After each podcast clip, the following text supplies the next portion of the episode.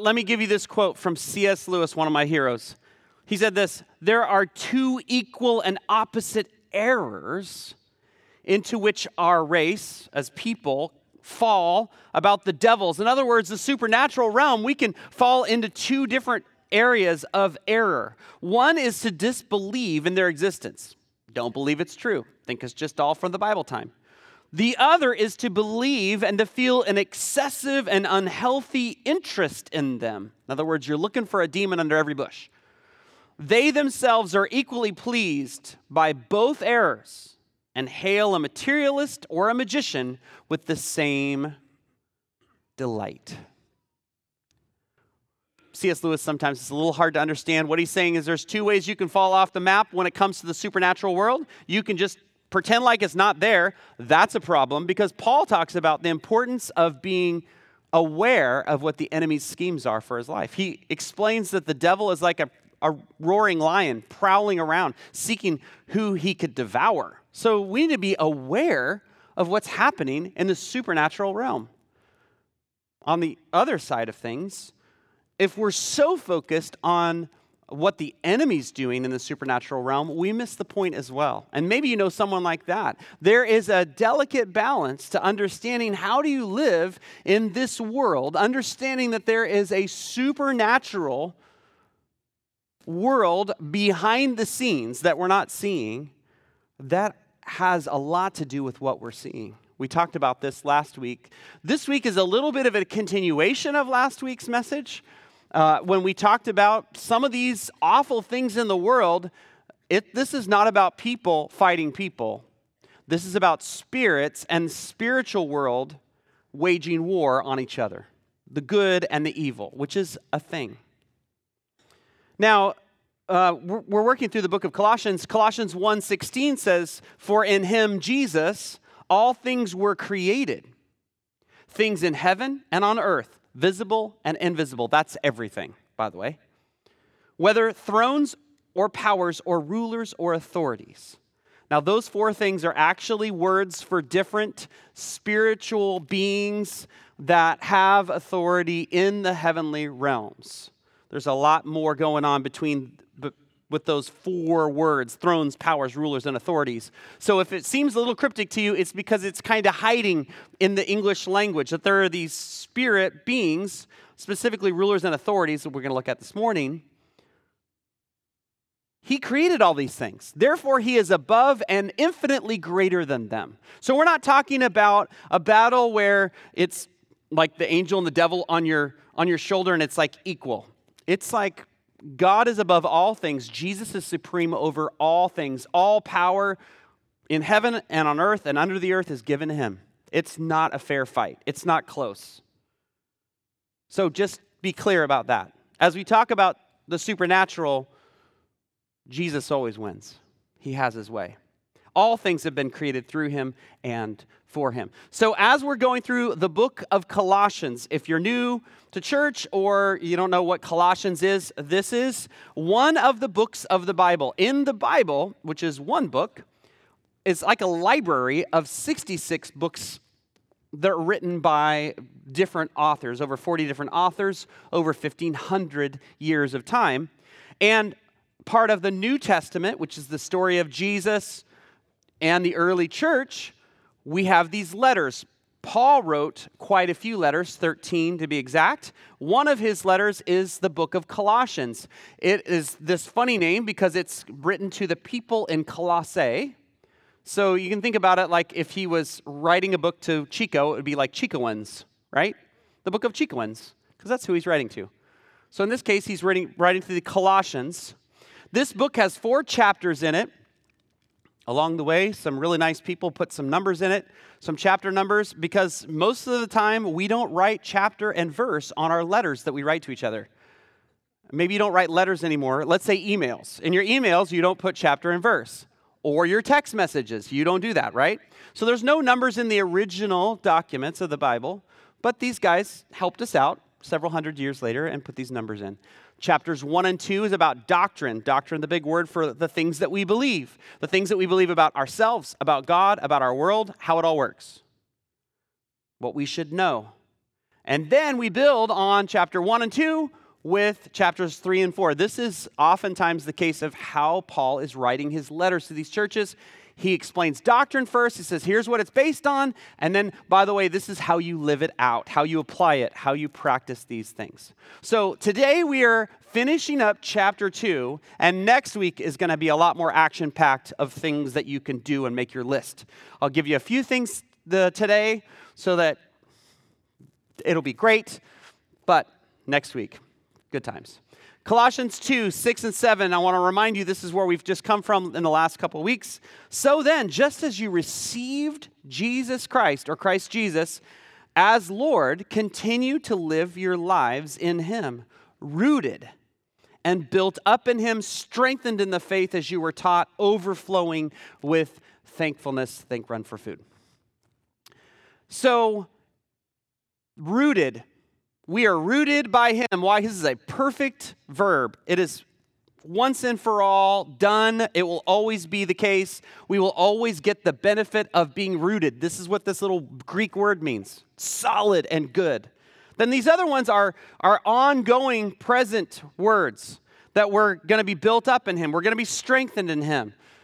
And there is this sense of God is continually working on us and completing us. He who began a good work in you will bring it to completion, even if it takes until the day when Jesus comes back. That's what Philippians 1 6 says. So I don't know about you, but I'm not finished yet. Whew, it's a good thing because you'd all be disappointed if I was finished.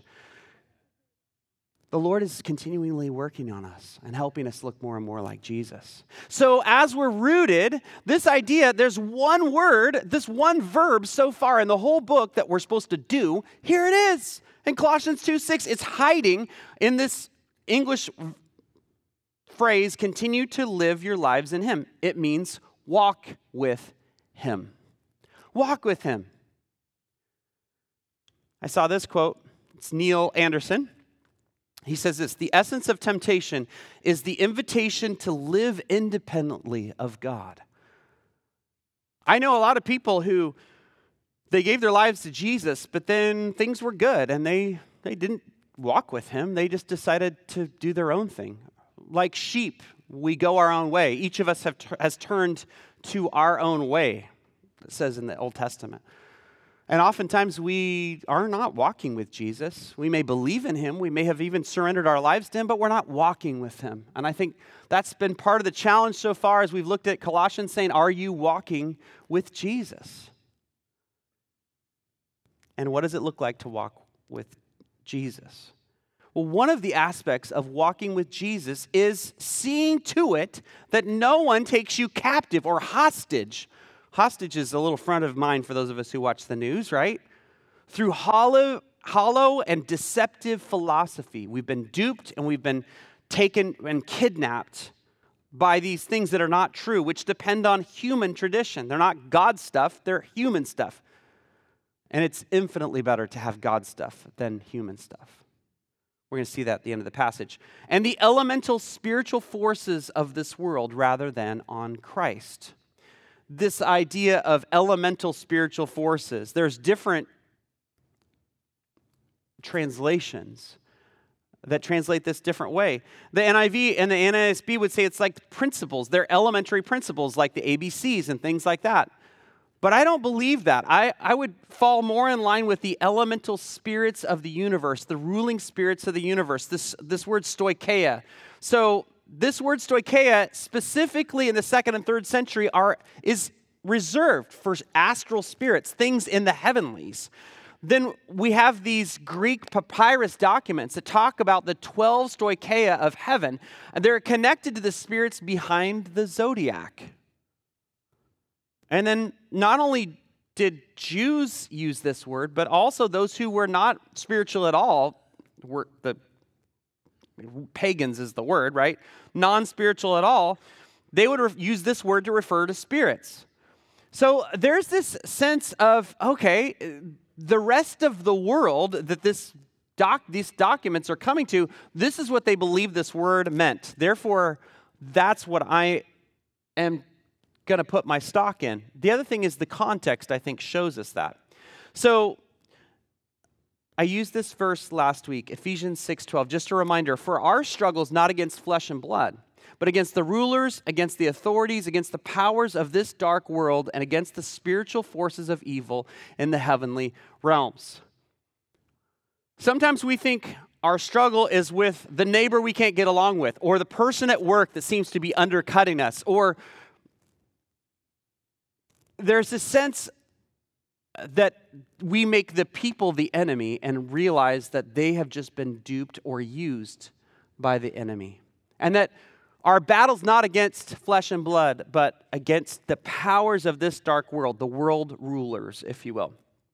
This word shows up in several different places here in, in verse 8. Also, later in this chapter, it says, Since you died with Christ to the elemental spirit spiritual forces of this world, why, as though you still belong to the world, do you submit to its or their rules?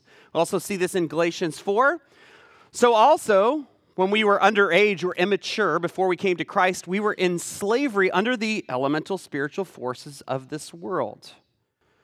And formerly, verse this is uh, Galatians 4, verses 8 and 9. Formerly, when you didn't know God, you were slaves to those who by nature are not gods.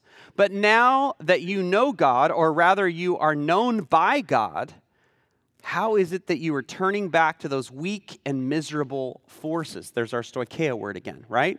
So you're starting to see maybe why I have I lean toward that interpretation of this word, right?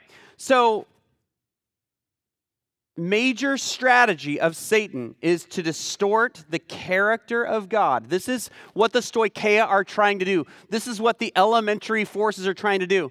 Try, try to distort the character of God and the truth of who we are. Trying to ruin the doctrine and get us to believe a lie. He, the enemy of our soul, can't change God. He can't do anything to change our identity, our position in Christ. If, however, he can get us to believe a lie, we will live as though our identity in Christ isn't true. The battle, my friends, is for our mind. And the key weapon that the enemy of our soul uses is the lie. He lies to us so that we, once we begin to believe the lie, we begin to live out that reality in our life. And our identity being in Christ, being seated with Christ in the heavenlies. We're going to see that next week in chapter 3. We see it in Ephesians that we are seated with Christ in the heavenlies. We're in this beautiful place. But we begin to believe, we don't believe that. We begin to, to live out those lies. Well, continuing with the chapter, for in Christ, here is that identity all the fullness of the deity lives in bodily form. So Jesus, he's got all of God 100% God, 100% human. And in Christ, here's the identity piece you, meaning us, those Colossians who are reading it, Jesus followers, we have been brought into fullness. Whoo. Wait a second. What kind of fullness? Next phrase he is the head over every power and authority. It's interesting what he's saying is look, you've got greater is he that is in you than he that is in the world. I think that's the next verse. There is this fullness of the Holy Spirit living inside you, which gives you authority over these dark things that come against you.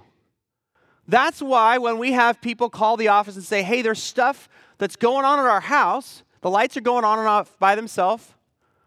Will you come and pray at our house? We don't chew our fingernails off. That's no big deal. Some of you are like, oh man, it just got really weird. Just coming to church. It was a rainy day. It was really nice. And now you're making it weird. I'm making it weird.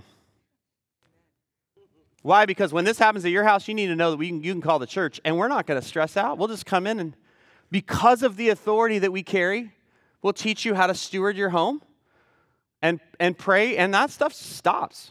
It just does. Every time. This is like, no big deal. Why? Greater is he that is in us than he that is in the world. I um, you ever see uh, how is it like Night at the Smithsonian or something like that? Right? It's it's um, it's Ben Stiller, and he's got that. His only weapon is like a flashlight, and you know it's not real intimidating. A flashlight's not an intimidating weapon, but this is a little bit like the the enemy that we oftentimes encounter. He flashes his flashlight at you as if like this is like some huge weapon, but it's really like he doesn't he can't do anything with it. So greater is he that is in us than he that is in the world. And, and Paul is showing this authority that we have over the enemy. Now, some of you are like, I know it's Halloween and like everybody's putting their decorations up, and this whole like magic or or evil, good versus evil. I don't know. That kind of seems like we're smarter than that now. We've kind of been enlightened. And so we don't need that kind of thinking because we've got names for that, like mental illness and other things like that, that, that might be those things. And so we're, we're, you know, we're, we're not going to think about a, a supernatural worldview. And that's exactly what the enemy wants you to do. Because he wants to have his way with you. And if he can get you not believing in him, Keith Green sang a great song about that those of you who are old enough to remember that. No one believes in me anymore. My job keeps getting easier as day slips into day. And, and he just works the angles behind the scenes because we're unaware. Now, I'm not telling you this, this to scare you. I'm telling you this because you need to be more aware of what the enemy is doing because the good news is that He, Jesus, is the head over every power and authority. So when we run into something that the enemy's trying to do, just no, no, no. In Jesus' name, nope, nope, nope. Then it gets a little theological, a little bit weird. Uh, in him, you were also circumcised with a circumcision not provi- performed by human hands. Your whole self, ruled by flesh, was put off when you were circumcised by Christ. Let's stop right there. Circumcision, little, uh, little surgical procedure done uh, on the males of Jewish boys. It was the sign of the covenant. It was a symbol and a sign of this deeper work and great promise of covenant with his people. So, as Christ comes, he does a work with us. And then, what kind of work? What, is it, what could this look like in our day? Glad you asked. Verse 12. Having been buried with him in baptism, in which you were also raised with him through your faith in the working of God who raised him from the dead. There is this uh, initiation into the church that comes with baptism. Now, would you say, wait a second, but I'm not baptized. Does that mean that I'm, I'm not in Christ and, and, and I won't go to heaven if I die? No, it, it's not like that. But baptism has always been a way to say, I'm a part of this larger body of Christ. And I am publicly declaring that I have died with Christ and, and risen with him, that his life is in me. So when this is happening, then this is the full, there is the fullness of God living inside us because we've surrendered our life to Christ and the Holy Spirit has come to live inside us. And baptism is this beautiful outward symbol of this covenant we have. And when you were dead in your sins, this is before you've given your life to Christ, you're dead in your sins. And in the uncircumcision of your flesh, God made you alive with Christ. He forgave all our sins. How many sins did He forgive? All. Some of you are like, well, He forgave all the small ones, but not that one big one. No, He forgave that one too. But you don't know what I've done, Andrew. It doesn't matter. I don't have to know because he forgave all our sins. I always go with what the Bible says is true. How did he forgive our sins? What did he do? What's the outward symbol? Because we're talking a lot about outward symbols of what's internally true. Having canceled the charge of our legal indebtedness, which stood against us and condemned us, he has taken it away, nailing it to the cross. So this is uh, like an IOU paper statement that they would use back in the day. And it would say, you owe such and such to this person. Think about your mortgage, right? And um, it's just stamped canceled and nailed, paid in full. This is what Jesus says, by the way. His last words, some of his last words on the cross. It is finished, to tell tetelestai. It's paid in full. Done. Your sins were forgiven back there. Wait a second, I didn't exist before that? Uh, I don't understand how that works. I just go with what the Bible says. His work was completed at the cross. So, this is good news. And having, here's one of the reasons why I think stoicheia actually has to do with spiritual forces, not elementary things and bad thinking or philosophy. Having disarmed the powers and authorities, he made a public spectacle of them, triumphing over triumphing Ooh, that's a hard word. Over them by the cross. This is fighting words. Them's fighting words. So here's the word that's being used. We're going to make you prisoners of war, you powers and authorities, you, you evil spirits, you demonic presences.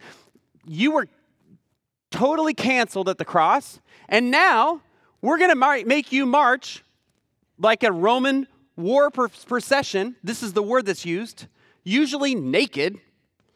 In other words, it's, it's being ashamed. It's the same Greek word that uh, is used in, the, in the, the Christmas story where Joseph says, I, he was going to gonna divorce her quietly because she didn't, he, didn't, she didn't, he didn't want her to be ashamed in this way, to be exposed. In this way, Jesus is exposing the works of the enemy and disarming them and saying, Yep, you got to get in the parade so we can show that we're actually, you're defeated. Whew. There is a reference in Ephesians that Paul writes this book of Ephesians. He's quoting Psalm 68. But to each of us, grace has been given as Christ apportioned it. And this is why it says, when he ascended on high, he took many captives and gave gifts to his people. So, this language of defeating the enemy, this is so central to the gospel. Jesus came to defeat the works of the enemy, the evil one. That's what First John says. Colossians 2, verse 16. Therefore, all this stuff, whenever you see a therefore, you got to see what it's there for. So, this is all the stuff that's, that I've been saying. Therefore, don't let anyone judge you by what you eat or drink or with regard to a religious festival, a new moon celebration, or a Sabbath day. These are the shadow of the things that are to come, that were to come. The reality, however, is found in Christ. So what's going on here in the in the church at Colossae? There are people like you got to do this. If you don't do this, you're not. No, Christians got to do this, and they're adding to what God says. Not a good idea. Jesus plus anything else equals, we'll call it heresy. Right? This is what separates us from some of those religious organizations, we'll call them that, that would say, yes, you grab Jesus, but you got to be baptized in our church or else you're not saved. Sure, you can grab Jesus, uh, but you got to work your way to heaven. Well, you, you can have Jesus, but he's not actually who you think he is and trying to redefine all that. Jesus is the one who saves us, nothing else. Now, we were created for good works, but we don't earn or deserve anything. Read Ephesians 2 about that. So, there are going to be people who are going to be telling you, you've got to do this, you got to do that, you got to do this. Beware, Colossians. Beware, Chicoans, of those things.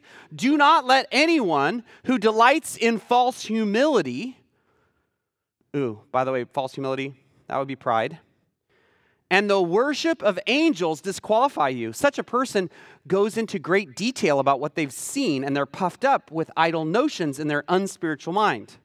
Watch out who you're following. Engage your mind. Be like the Bereans who study this, themselves to be approved. Make sure that you know your, your Bible. What's going on here? The worship of angels. We would normally see proskuneo, the, to bow down and worship. Oh, I love that word. But here we don't see proskuneo. We see this word, I can't say it, uh, threskia. It means rituals and religion. It means this is not the worship and bowing down to angels. This is basically going through some tradition of angels, which is not through Jesus, to get something. Well, this word, this little tiny word into, you think, oh, Really? We're going to go into the word into? Don't we know what that means? Well, I thought I did.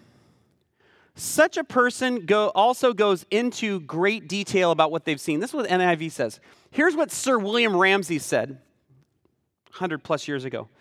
This is a better literal translation of this. What he had seen entering when he performed the higher stage of ritual. Well, what's this about? This is getting weird.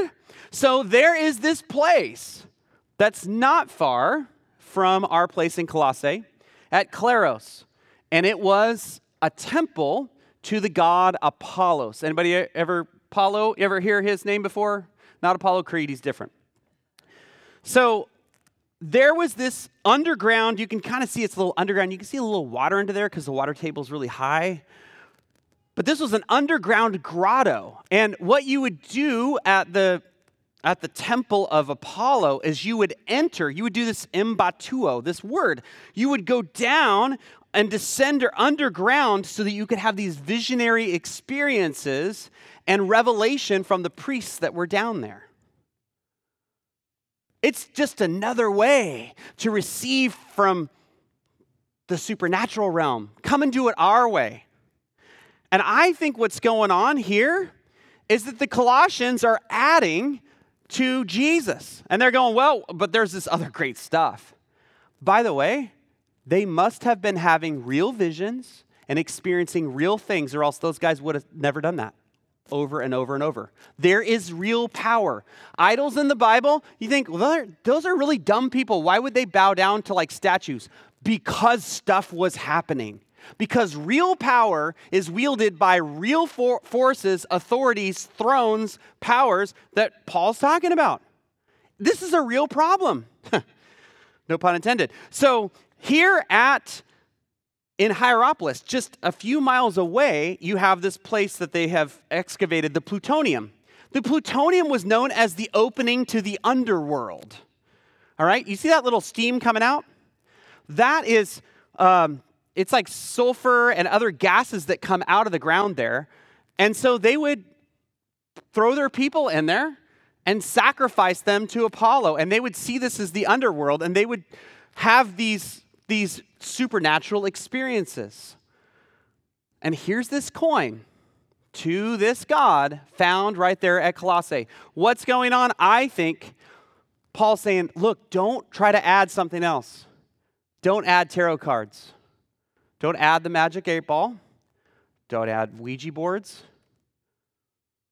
Don't add your horoscope. Don't add that stuff. Well, it's just all kind of fun and games. Nope. But you're being religious like those guys in the passage. Nope.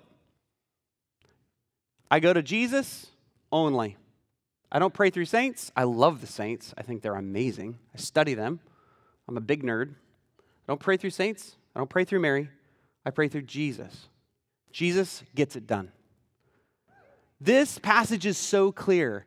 And yet in our in our culture, there's a lot of syncretism, big big word for mixing up the truth with a lie. And we need to be so careful. We need to be so, so careful. I don't live my life because somebody comes up and gives me a prophetic word. I love prophetic words, but they are supposed to confirm what God's already speaking to me, and I test them against God's word. And a whole lot of other, even good things, that's not God you've got to go after intimacy with Jesus. Well, let me land this plane. So, since you died with Christ to the elemental spirits forces of this world, why do you are you as though you still belong to this world, do you submit to its rules? Why do you keep doing the things of the world? Even the stuff that seems like it's super holy, like don't handle, don't taste, don't touch, these rules, which have nothing to do with things that are destined, they're perished to, with use. They're based on merely human commands and teachings. This is what the Pharisees were doing, by the way. They're adding a whole bunch of stuff that weren't God's rules. It's called religion, by the way. That's where you get that word religion versus relationship with Jesus. Last verse. Um, such regulations indeed have an appearance of wisdom.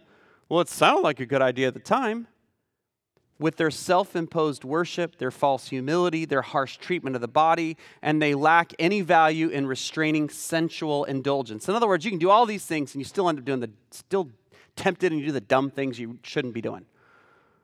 So, these things are kind of giving us a little shadowy outline of probably what was going on in Colossae, but I'm not going to try to figure that out because that's not my job. I just want to draw truth from the Bible so I can apply it.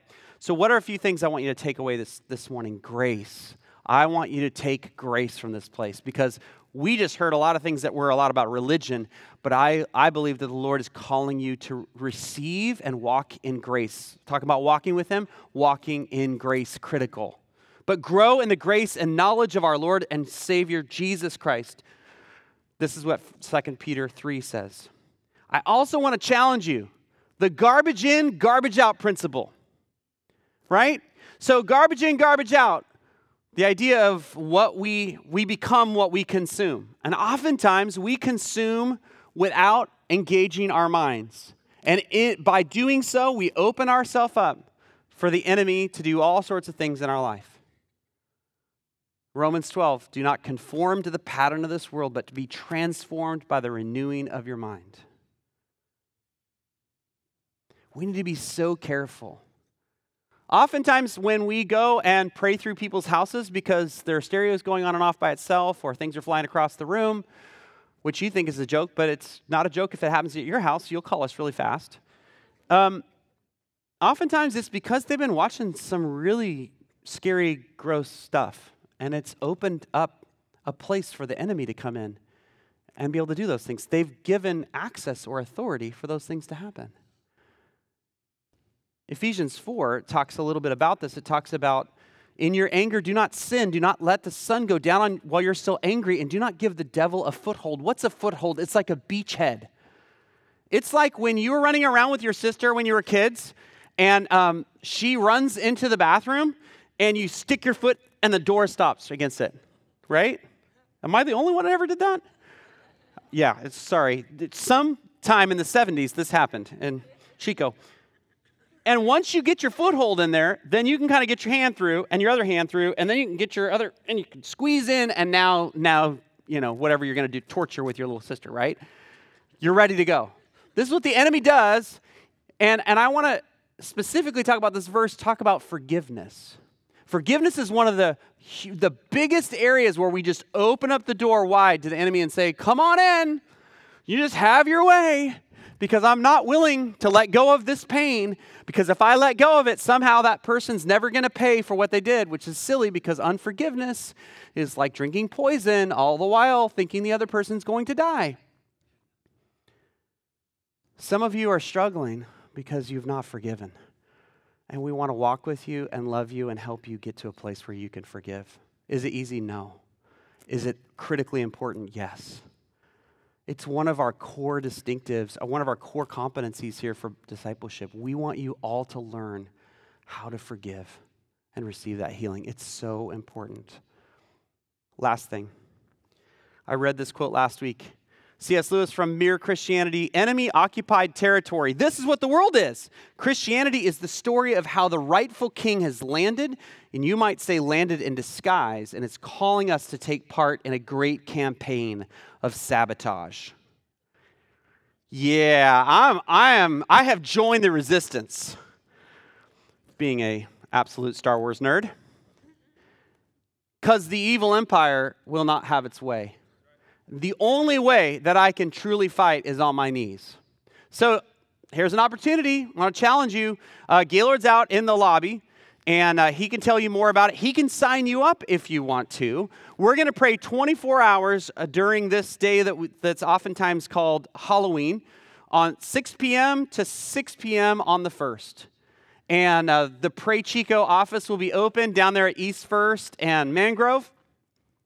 And it's a great opportunity for you to sow in and pray protection for our city. And so I know that specifically we've got a couple things that we definitely need to get covered. Um, one of them is the Watch and Pray Patrol. So go out, talk to Gaylord about that. You'll see a little sign. But this is basically, we want, we want to make sure this is a safe environment for anybody who's coming in the middle of the night. So we'll have a couple. It could be a husband wife, it could be two dudes, it should be two friends. It could be people that don't know each other and you could become friends. But um, just sitting in the car, praying together during a watch of the night, part of the night. And that way, when people arrive, you can welcome them and make sure that they're safe and they feel safe. Uh, but once we get that and our host um, slots covered, we're good to go. Then really no one has to sign up. You can just show up whenever you want. Uh, but I want to challenge you uh, go out and seek Gaylord, see about this. Um, but in this season, we're seeing prayer skyrocket. Why? Because we're seeing God move. We keep seeing Him do great things with people like Kelly and others. And so, uh, would you stand? I want to pray a blessing over you. Thanks for hanging a couple extra minutes with me today. Really fun to celebrate some good things, healing, what's happening, the Jesus Center. So, prayer, prayer folks, if you'd come forward, prayer team, we'd love to um, make sure that we've got a team down here.